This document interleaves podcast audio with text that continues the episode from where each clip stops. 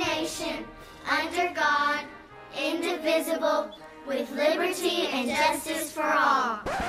Hi, my name is Sam Urbanowitz, and welcome to this short mini-series, an overview of Mr. William Roosh's first ever civics class, of which I was a student, taught at Shalhevet High School in Los Angeles during the 2019-2020 school term.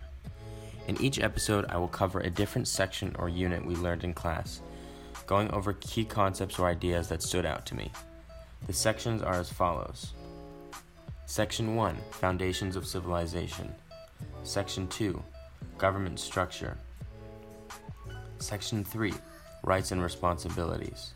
Section 4 Political Ideology. Section 5 Media. Section 6 Application and Making It Better. Enjoy!